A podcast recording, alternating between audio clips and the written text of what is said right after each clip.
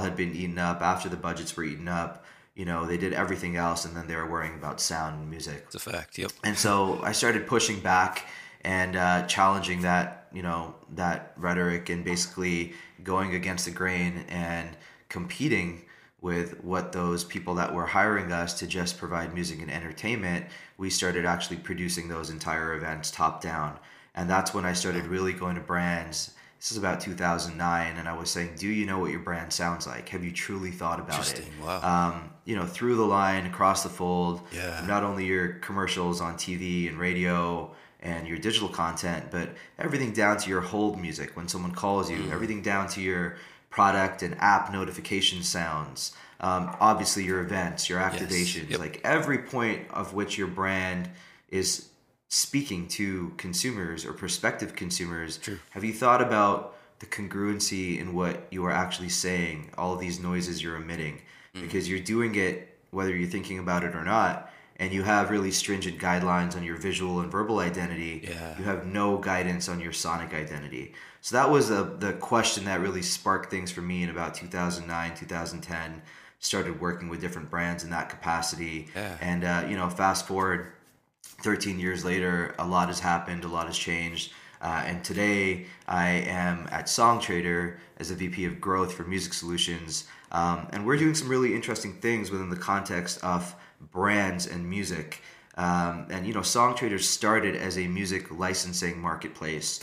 Really, the founder and CEO, uh, musician himself, was frustrated by the lack of tools and infrastructure that existed for artists to easily be able to monetize and sync their music for commercials, Right, yeah, spots, advertising. issue, Um, And it was through that frustration that he started building Songtradr. And a lot has happened over the last 10 years with Songtradr. Um, but today, we actually have acquired 11 different companies. I believe it's 11 now.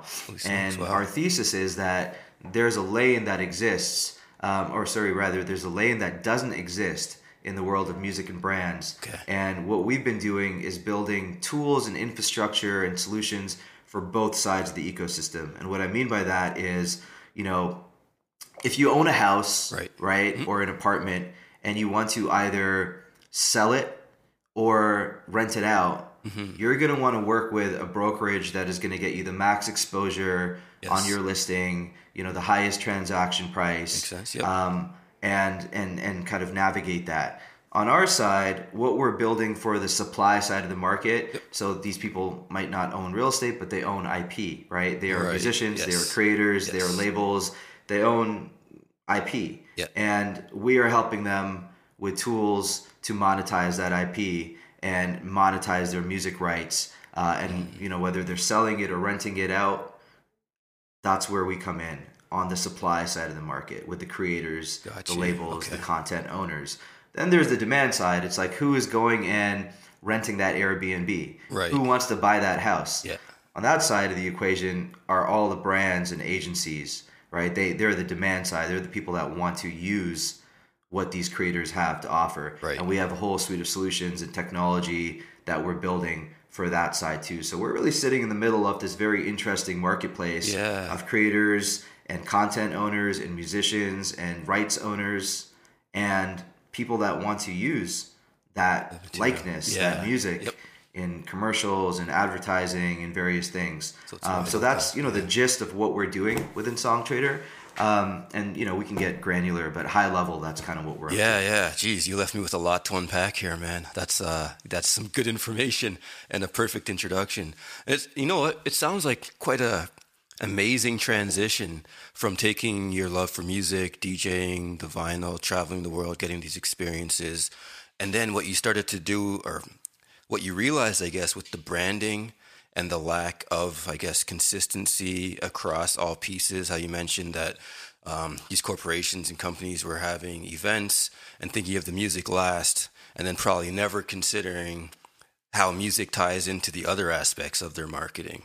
And I, I'm pretty sure even now with uh, the growth and emergence of social media and that side of things, people probably understand in theory that it's good to throw some music behind your videos and all that little, you know, the stuff that people are doing, sort of uh, following the trend. But for you to see that, because what year was that? You said that was. This is 2009. So you were way ahead of the game, is what I'm sort of gathering on that as far as what we see now. I mean, 13, 14 years, big difference. Yeah. A lot's changed. Um, but what kind of what what was it that uh, kind of showed you? Like, how did you come across or come about um, realizing that this was a gap that was missing and actually a need that companies needed to have sort of fulfilled to put this all together? Yeah. Yeah, great question. So, you know, I had gone through my own experiences as a DJ. Right. And again, um, you know, I never expected to fall into the marketing, branding, communications, advertising realm uh, in the traditional sense. I hadn't cut my teeth at agencies. I hadn't climbed the typical bureaucracy of Adland. Yeah, yeah, yeah. And so my perspective was really that of an outsider. Okay. And I was knocking down the door in Adland with all of these agencies, brands, and holding companies saying, listen, like, you all need to really think about how you sound. This Mm-hmm. is very important, and it's often working at a subconscious level, meaning yeah. you're not really thinking about it, and people aren't really thinking about it, but it's affecting them. Yeah. Because hearing is our most visceral sense, right? It's the very first sense that we develop in the womb before we even see. So as humanity, we have a profound, really deep relationship with with sound. True. Going back to thousands of years, Yeah. millions of years, even with cavemen and cavewomen, you know, sitting around a fire. Um, by the time they they see danger, it's too late. There's someone's Right, dinner, yeah. but they can hear danger, fight or flight. They can do something about it, right? Or um, you know, historians say that when cave people started communicating and forming languages, Mm-hmm. it was done through music and melody, and that's because music is emotional, and emotions are where memories are encoded and formed, Right, yeah. and that's why we still teach our kids the ABCs not by reading them but by singing song, them yeah. right? And like Twinkle Star, Yeah. Baa Baa Black Sheep, and ABCs are they're the same song. So Yeah, yeah, yeah. the verbiage might change, but like the melody is the exact notation is the same. So leading into all of this, I was just going to the brands and saying, look, like this is actually nothing new that I'm saying. It's just as an industry, for some reason, you are overlooking something that other industries like Hollywood really understand. Like, Right. you know, look at Jaws or James James Bond True, yeah, or iconic. Disney films. They they treat their audio and visual creative as 50-50 equals That's true. yeah. whereby advertising was treating it as like 90-10 at best.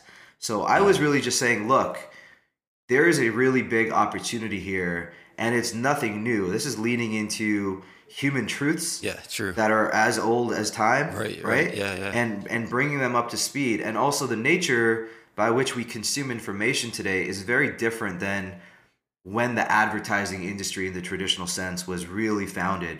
Talking about you know back in the day with David Ogilvy and and all these JWT kind of forming. Yeah. Back then in the fifties, sixties, think about it. People would sit around a television set Right. as a family Yeah.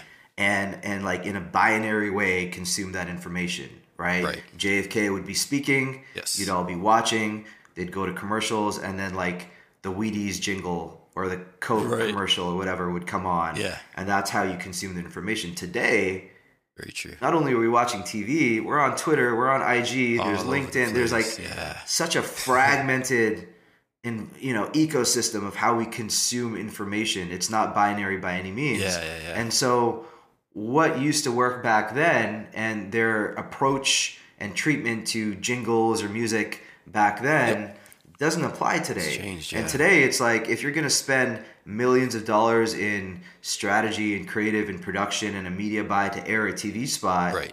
But everyone's eyes are on their phone when it airs.